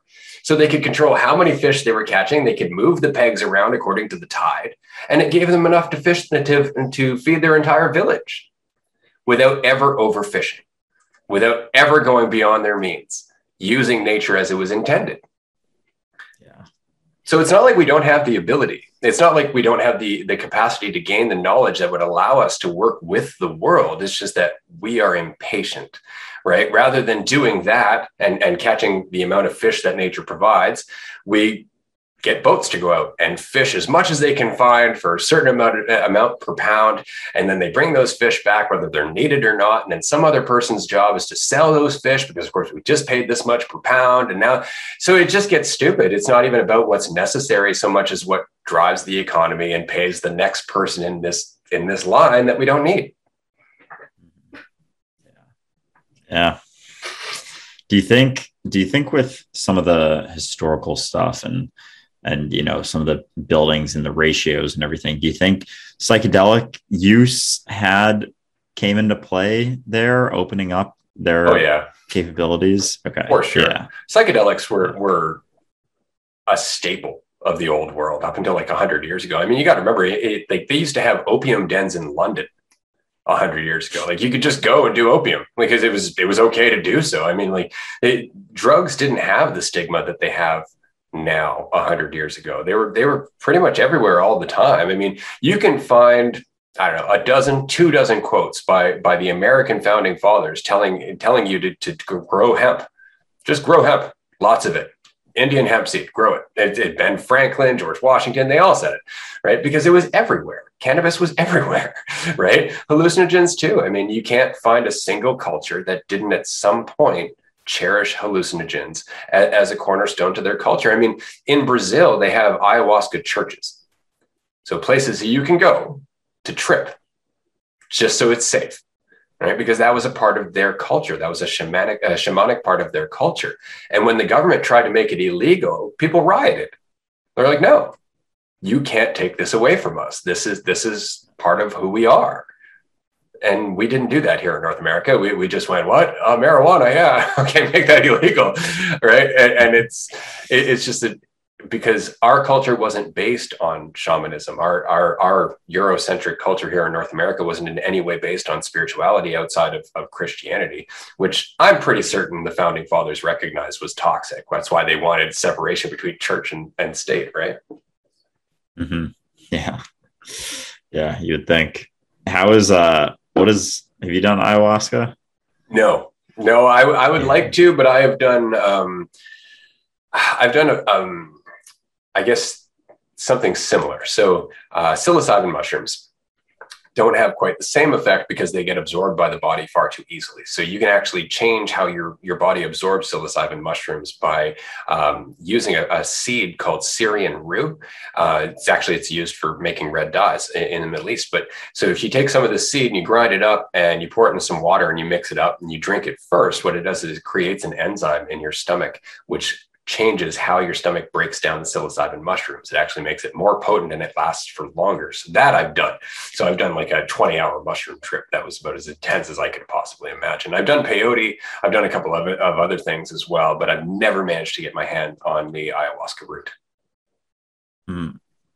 Yeah, I've I've heard. I've been doing a lot of, as you can probably imagine, a lot of psychedelic research and whatnot, and just into yeah, all the different kinds the last month or so. But yeah, ayahuasca sounded. It sounds like it's kind of similar to DMT in its effects, yes. but maybe lasts longer. It lasts longer. It lasts longer, and and and it's potent as shit, as has been what, what's been described to me. Um, I'll admit the the length of the trip no longer appeals to me anymore, just because I've spent so long in that state. Um, if you want a deep dive, if you want to deep dive hard, I would recommend looking for Salvia divinorum. Okay, what that'll is, that'll be a that? five minute trip that'll change your life. What is what is Salvia? we, we talked about this previously. So, Salvia divinorum is a member of the mint family. It is not actually a drug. Um, you can usually find it at hemp, at hemp stores, um, and they'll sell it as a natural oh, incense. Um, it comes in two in two doses, uh, ten times and twenty times, basically based on on how close to the plant the leaf has been cut. Um, the 10 times strength is more than enough. The 20 times strength is woo. Um, but basically just just pack a bowl, a little bowl, and and, and make sure you're not standing. And um, as soon as you exhale, bye. That's pretty much it. And and it'll feel like the most intense trip that you've had, and it'll go on forever. And then you'll come back, and it'll be three minutes have passed. How like how does that happen? Where it feels like it's been that long and it's because there is no time. Three minutes. Time doesn't exist, right? Like that's that's the thing. So when we're in that advanced state, all of a sudden, five minutes lasts a hundred years, right? Like that's that's how it goes. Is that the closer to the present we become, the longer it seems to last. Somebody was asking that uh, on somebody else's video, like how do I, how do I stop time from going to so quickly? It's like stop keeping track of it you know, that's that's why I don't wear a time shackle. I don't I don't wear a watch. I actually forced myself to stop wearing a watch after I started waking up because I realized how much of my life was spent looking at the time. Yeah, I, fa- actually it's funny you bring that up because I found uh, I feel like since maybe in the last few months, like things do some days do feel a little slower. Certainly when I've taken mushrooms, like, you know, it'll be an hour has passed and it was like, oh, like that's it. Like it's only been, or it's only been 40 minutes, feels like three hours. But I found myself yesterday, like I wasn't really doing much. I was writing some of my book, just like went on a couple walks and, and I found myself sitting here and like, I checked the time and I caught myself and I was like, why did I check the time? Like, it doesn't matter what like when it starts to get dark out i'll know that it's you know getting close to time to go to bed. It's bright out right now. Like i have no i don't need there's nothing for me to do for the rest of the day that i need to do or like seemingly need to do or anywhere to be or meetings to go to. Like i don't have anything until i get tired and want to go to bed. And i caught myself like checking and it's so funny like that hit me yesterday. And it was the first time i kind of realized like i don't actually need to know what time it is right now. I don't at all. And it's made up anyway. And like, it's not helpful, but it was just like some subconscious part of me wanted to know, like, you know, what time, just to know Where what am time I in the process. Yeah. Yeah. Yeah. It's like, I'm, I'm here. you know what? I, I wonder about that because I mean, so we know time is relative right? We know we know that our experience of time is relative to our, our speed, according to speed of light, right? So closer to the speed of light you get, the the more your your experience of time changes, right? So I find that really interesting because what we're always talking about speed of light in terms of physicality, we're always talking about uh, physical speed, but we never talk about awareness, right? Because awareness obviously has a speed it obviously has some kind of, mo- of movement, right? Even if it's not in space and time, So I just wonder how our our level level of clarity or our, our um, lack of inhibiting our awareness changes our our experience of time as well. Almost like once we remove the stopper, does all of a sudden time just suddenly happen always in the here and now? Like, is it always just Jesus? This moment feels like forever because that is the only difference between feeling eternal and feeling like immortal is your perception of time. Mm-hmm. Right? Like that, that's that's very much it. Like there is no time. The moment that we are in right now is the only moment that will ever be. Right. And we're watching it change. Right. That's all we're doing is witnessing us as the moment changing. But it's still the same goddamn moment, which means that, you know, if you remove our idea of ourself as separate, if you remove our idea of ourself at all, then we are just the moment being aware of itself. And, and yeah. that is eternity. That's it. Right. And so it's yeah. just the deeper you sink out of the narrative of yourself or time or space or the world or humanity, that's the that's how you get closer and closer to recognizing you've always been. Yeah. Yeah. Oh man. Yeah. I fucking love this stuff. just like talking about it. So like with the Salvia divinorum though, like it's still so how can we then perceive like time doesn't exist, but then it's still feel like there's a feeling of time that just yeah. feels longer, kind of right? Yeah. Well, it's not that it feels longer so much as it doesn't feel like it's wasting away. Like it doesn't feel like it's leaving. Like there's there's no lack of time. It's not like time is passing. It's just it. It's just what it is, right? And that's the feeling we get the rest of the time. It's like life is time is passing. Like we're losing time, right? And it's like you can't. You are time. Like you are the experience yeah. of time. Yeah. Yeah. Hmm. I will. I'll have to wait. So can I? Do you think I can get that in like a, any random shop? Yeah, try and try your hemp shops. I don't know how many you have uh, in New York, but like, uh, shouldn't be too hard to find. I'm sure somebody's got to have it.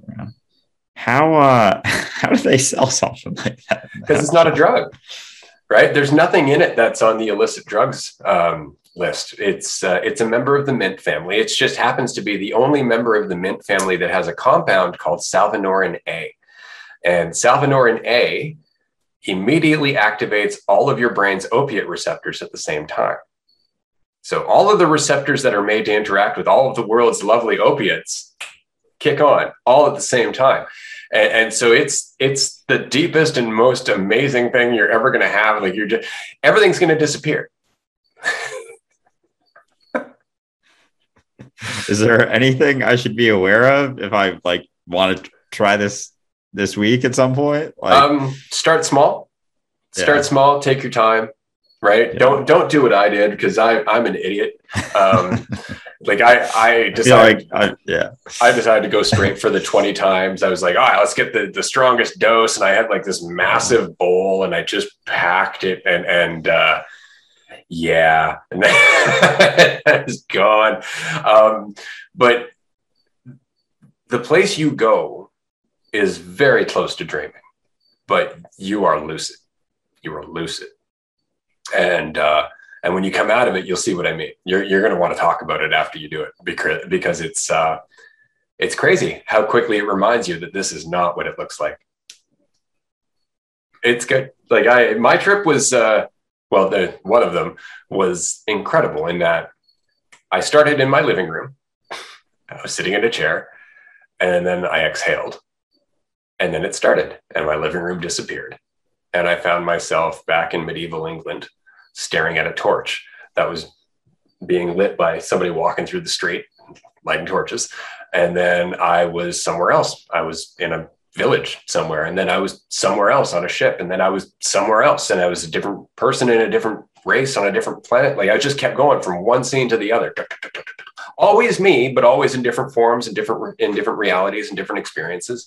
And then as that happened, it's like my mind's eye kind of zoomed out so I could see all of these lives that I was experiencing at the same time. So it looked like one giant movie reel that was twisting and turning because of course they're all connected over what we call time and space and so i could see all of creation moving as as this giant what looked like um, an unlimited dna strand. Let's put it that way. And then like a loud booming voice you're not supposed to be here yet. And then i woke up. And i started coming I, I was back in my room right? And my buddy who was sitting on the, chair across from me had gone at the same time, which I don't recommend. If you if you go with a friend, go separately, uh, right?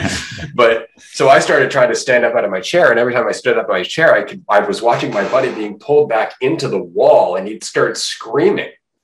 Right, like I was pulling myself out of being one with reality, and it was pulling him back into it. and, and so I just like settled I just relaxed and stayed there. I'm like, I don't want to, don't want to kill my buddy. so I, then I started relaxing, and all of a sudden, the sound started making sense again. The room started looking like my room again, and I didn't know it was my room, but I knew it was a room. And so I started walking around. My buddy was still doing his thing, and I was saying this before. I started going to all the objects in my apartment, which I didn't recognize. I didn't recognize the apartment or any of the things that I owned because they weren't mine. And I started giving them a story like, oh, I, I picked that up at a yard sale and uh, this was given to me by someone I work with. And I was just making it up to make myself feel more certain about my experience being back. And then after about five minutes, I realized that all the stories I was making up were actually my life. That's actually how I had gotten those cups. That's actually how I had gotten that, that thing. And, and at the time, it didn't dawn on me at all. So that just tripped me right out. Like, am I writing this in real time? What is happening? right? it was it was a hell of an experience, man, for sure. Um, I've went a few times after that, and um, yeah, it's all deeply symbolic. And as long as you don't panic, you'll be fine. But five minutes, five minutes, and you're out. Yeah. How like how do you think that it does that? Like, uh, it's so it's like how you can. I guess it just comes back to the not identifying with this human form it, it just i don't know it feels like it gets clearer and clearer with things like that so so it opens up all of the opiate receptors but like why do you think it takes you through like seemingly through time and space like that well, because I mean, and, and, I've often thought about this. I mean, we, we call them drugs, natural drugs. I mean, marijuana or psilocybin or, or peyote or any of those, but they're all just symbolic. I mean, mushrooms, especially, right? Like mushrooms literally grow out of what keeps this planet alive mycelium. They grow in darkness and shit, right? And yet, despite all of that, regardless of their simplicity and their complexity underneath the ground, they represent a mentality. And everybody who eats psilocybin mushrooms will tell you the same thing. They talk to you. Not they talk to you, but necessarily as you end up in a state of mind that they are very much representative of. You almost feel like a mushroom, right? Like when you're on there, you almost feel like you've grown out of darkness and suddenly have something to show for it, right? So yeah. there is that, and peyote and everything else in terms of psychedelics are the same. So because we are the awareness of reality, because there is no disconnect whatsoever, I, I think in terms of, of organic drugs, we're only ever eating symbolism. We're only ever using symbolism to allow ourselves to go into a state of mind that we always always have access to anyway, but that we may have forgotten how to how to get to. And so we have these symbols, kind of like in a game, right? Where it's like you have this icon, you're like, aha, the fire flower right? Like that that gives yeah. me fireballs. And that that's kind of what they are. It's like, oh, I've forgotten how to get to that level. Here's this tool that's going to remind me where that is. Now, is that necessary? No, because as I was mentioning before, dreaming is far trippier than salvia will ever be. Yeah. far trippier. And, the more you practice dreaming, the, the more the more so that's the case, right? Because in dreams you can do the exact same thing. You can go anywhere as anyone.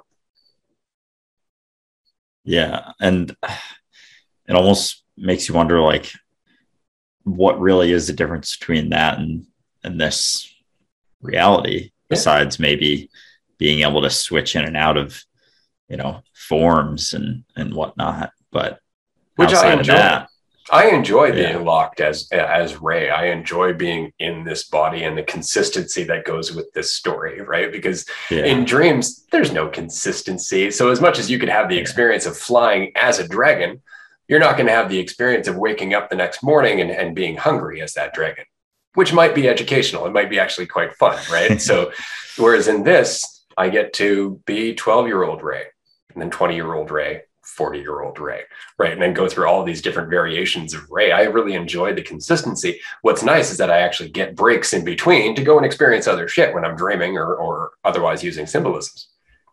Right. Yeah. Which is why imagination is yeah. so much fun. This is why I love imagination. Imagination is one of our, our biggest tools that, that we just don't take seriously enough. Like a good author sees the world that they're writing about, right? Like they experience it as they're writing that's amazing. And then, and you can tell when you're reading it because you can see it. Like when I was reading The Lord of the Rings, I could see that clearly. And then when the movies came out 20 years later, I was like, yes, that's exactly what I saw, or very close, right? And and that's that's amazing if you think about it, because it's not like they give you all the details, mm-hmm. but your brain creates the image. Well, from where? Well, from somewhere that you've seen as an awareness. Mm. Damn. Life is amazing. Cool. It's amazing. Like yeah. I, I always I always say to my daughter, uncertainty makes life epic. epic. It's just it makes everything an adventure. Whereas mm-hmm. thinking you know who you are, what you are, what the world is, where it's all going, that just drags you down. Like it just it it makes you live a story that you you see as being most probable, but that doesn't necessarily mean it is right? Like we were talking to Eric last week, and and you can see how when you look at the way the world is going, when you look at at the politics of today and you look at, at the governments of today and, and our, our lack of environmental policies or our lack of, of um, integrity when it comes to following through with our political promises, things like that. It can be very difficult to look at the world and not feel like it's it's a dumpster fire and that everything's going to shit right? It, it can be very difficult to look at, at our future and not go, I don't know if this is going to last. I think we're all going to die, right? It, it's very difficult because we're looking at superficial aspects and assuming we know the story.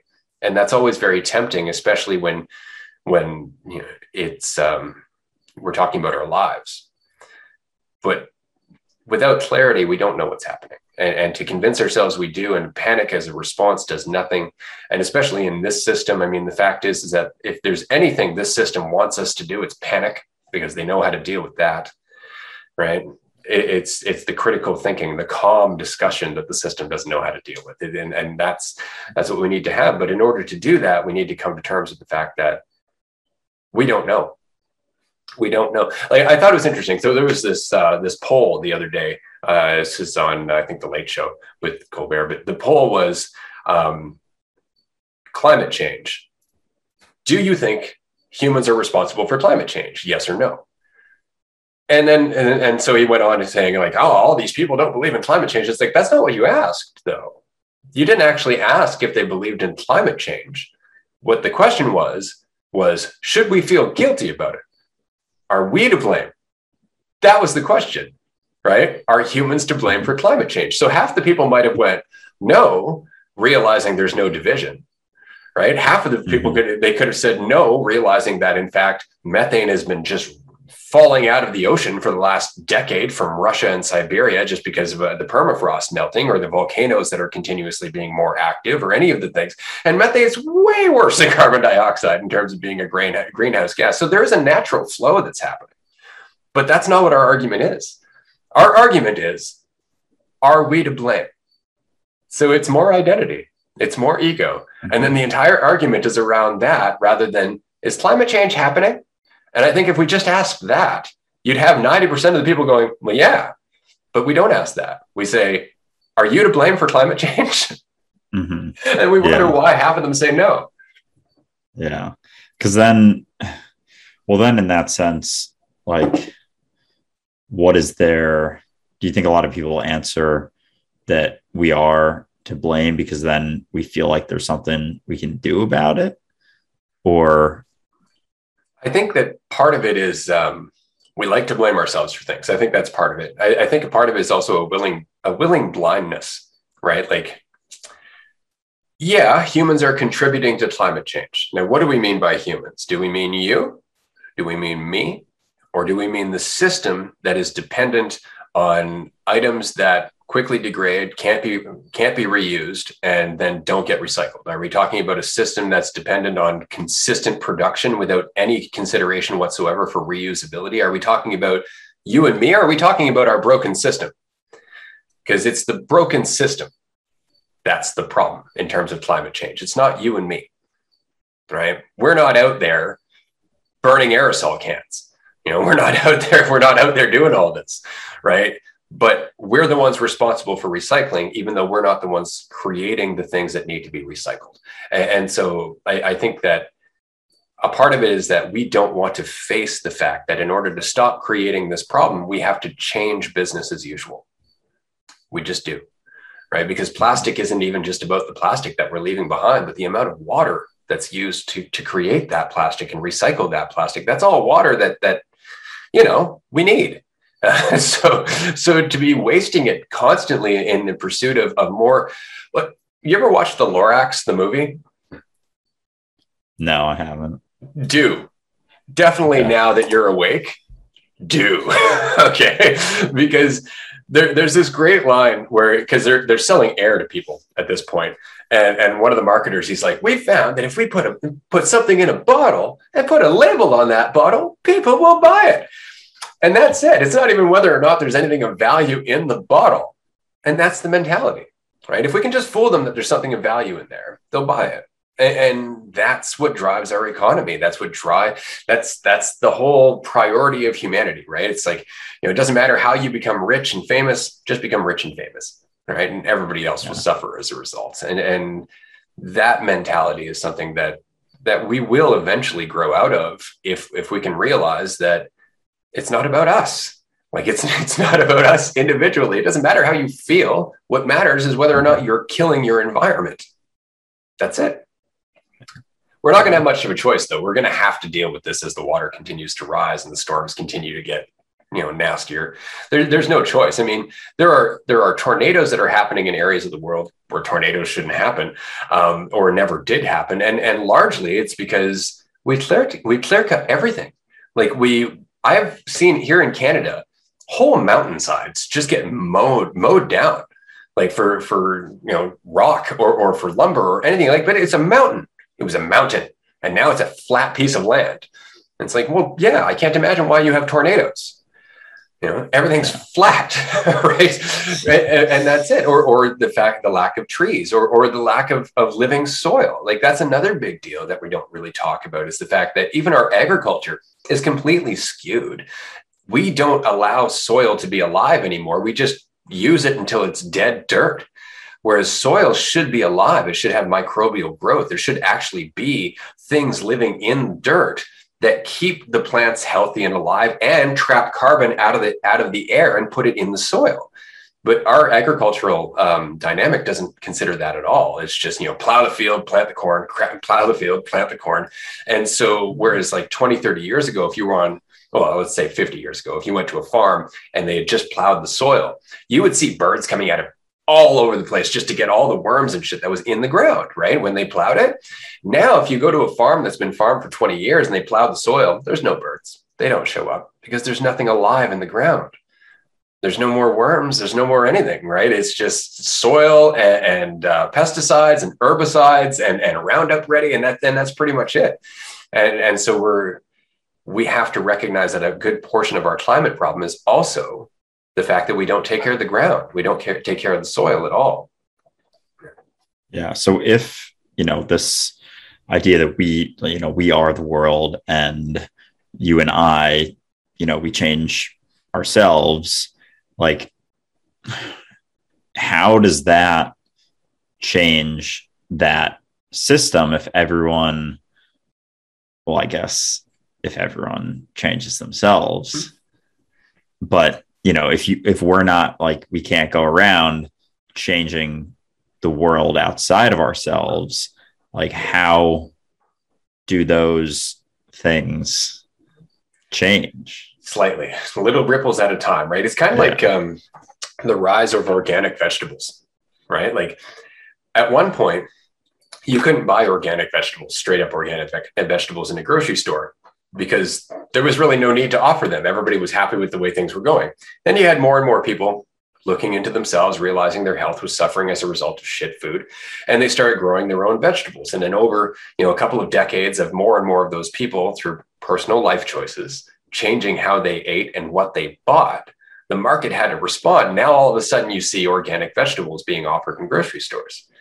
But it was the result of individual changes over time accumulating until the system had to adapt to meet that demand. Right. And so mm-hmm. although we don't see it, our little changes in our own life actually does become cumulative as it starts to merge with other people's changes in their life. I mean, it's the reason why here in British Columbia, we have electric car charging stations all over the province, right? And it's because enough people decided, I'm going to get an electric car. So the, the province had to do something about it. Like they had to, to put the infrastructure there for those people, but it came about through their individual choices, which became a loud enough crowd that the rest of the audience had to start listening. And, and that's that's what we're doing here. Even in this conversation, like you and I may not be advocating for a lack of pollution or, or for people to recycle, but we are advocating for a state of mind that's accountable. We're advocating for clarity. We're, we're advocating for you know being able to look at your life afresh and decide what it is you need and what it is you're just doing out of habit. All of those things are going to change how people live, even in the slightest way. And though we may not see it within the next year, five, ten years from now, all of those cumulative changes are going to have a measurable impact. And we're not going to see where it all came from because there's so many things happening that are coming together, but we're seeing it. We're, we're seeing it right now. Like, give you an example. Um, a couple, uh, I'd say about 10 years ago, I think the, the, uh, the vote here in Canada was less than half the population voted. And I think it was similar in the States there for a while. Um, to me, that's a vote. That's people voting for a system they have no, no faith in. Like that, that's it. That's a vote of non-confidence. If you're not voting, you are saying you're not confident in the system. To me, that's a vote. And if you were to look at all of all of the people who have just stopped voting, it's becoming pretty clear that more and more of us think this system's broken you know and, and, as a result we're finding other ways. We're finding ways to work with our community. We're finding ways to connect with other people. We're finding ways to to get off the grid. Van life that's that's something that's spreading like mad right now right? People just abandoning their homes abandoning their jobs just finding other ways to survive. And that's going to change the system. It's already changing the system. Why do you think you know the um, economists are so pissed off? Like get back to work. Why aren't you coming back to your jobs? It's like for what for what? The, the same lack of stability I have now, but with a lot less enjoyment. Yeah. Yeah. We're changing. We're changing. Yeah. But with that goes growing pains, right? And and some period of adjustment. And we are we're in that. But the rise of cryptocurrency and everything else like this is all part of this of these growing changes. And i'm very curious to see what happens in the next 5 years alone because i don't know if the system as we see it right now can be sustained. I really don't because there's there's too much pressure on a system that's not built on a solid foundation. The, the the system of government can't adapt quickly enough to the technology that humanity is creating, nor the change of mind that humanity is adopting. Um, we just can't. And, and we try to build giant, giant structures to maintain things across the globe. But all that does is leave more and more people feeling left out and marginalized because they don't match that giant structure. So either we're going to do this through revolution and revolt and consequence in terms of us just not being accountable for the things that we're creating, or we're going to do this in a measured way where there's enough of us that suddenly go, okay, we need to have this conversation. We, we need to just address the fact that this is broken the way it's working. And as soon as we can do that, then we can actually start to change it and, and figure out what that means. But there's too many people with a vested interest in the way things are right now. We can't expect the system to change itself. We have to change ourselves. Mm-hmm. Makes sense. We shall see, I guess. yeah. Well, that's it. We shall see. And as we go week by week on our podcast here, we will talk about more and more ways that, that things are changing because they are. They, they really are. And I say that, that that's the benefit of being 42. Like I, I was thinking about it the other night and it's like, I really enjoy being in my 40s because I have so much more that I look back at in terms of my own experience, in terms of how I've seen the world change, and in, in terms of what I've understood about our system of government and our commercial code and everything else. And yeah, there, there are there are significant changes. There there are things that are happening that the system doesn't know how to how to deal with. And I think by far one of my favorites is, the uh, the lack of Christianity. So people more and more people are leaving the church, and the the rise of cryptocurrency because more and more uh, humans have just decided, well, this is all a shell game anyway. We might as well play this game of value on our own terms. We don't need to have other people creating the value for us. I think that's fantastic because, in all honesty, that that system of, of governance uh, through the fiat currency and, and the world banking um, is is probably the biggest thing that keeps us in line. Right? It's mm-hmm. you need to sell your life for an hourly wage. And, and now it's yeah. like, actually, just so you know, you get involved with the community. You can just, you know, talk to the people in that community, help grow the technology, get behind something. And five years from now, you may not have to work. That's that's changing a lot of a lot of things for people because that wasn't something that's ever been an option for the last hundred years. The most you could hope for was to work into your 60s and then retire. Yeah. Hmm. I'm glad things are changing. Right. yeah. Yeah. No, yeah. likewise, for sure. This has been a great episode. We've passed an hour and a half again. Yeah, I feel like what time is it even? Yeah, almost at the two hour mark. Indeed. So we will wrap up episode six. Um, this has been a good one. We've been we've been talking more about just transitioning from the devotion to what we want to see to the recognition of what is and, and how that changes everything. Mm, and I think that's that's really the entire point of our podcast, if it comes down to it, because we just want people to recognize that they can look at what is, that it doesn't it doesn't matter how they feel about it. And the sooner they get past how they feel about it, the sooner they'll, they'll be able to do something with it. Certainly. Yeah. Exciting, exciting times. Absolutely.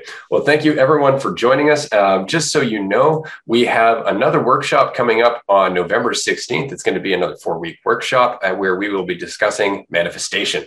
And I know that that that's a topic that uh, that's an endless rabbit hole and i'm super excited to get into it because it's something i've thought about for a very long time. I've been involved with numerous different aspects of the manifestation um, industry as it's grown from from the law of attraction and the secret and, and, and onward from there. So I, I, know i have a lot to talk about and i know uh, andrew's going to have a lot to ask and a lot to, to toss in there as well because obviously andrew is walking manifestation. He has been doing it in his daily life whether he recognizes it or not yeah, certainly. I'm I'm very excited because it's something that it's almost just the idea of of manifesting your always is new to me, like the recognition of that and you know, getting caught up in, you know, actively manifesting or or how, you know, you think that you're doing it, whether you think you're doing it, if you're doing anything at all that's different from what is. But yeah, excited for it as well. And, and I think it'll be a really awesome workshop.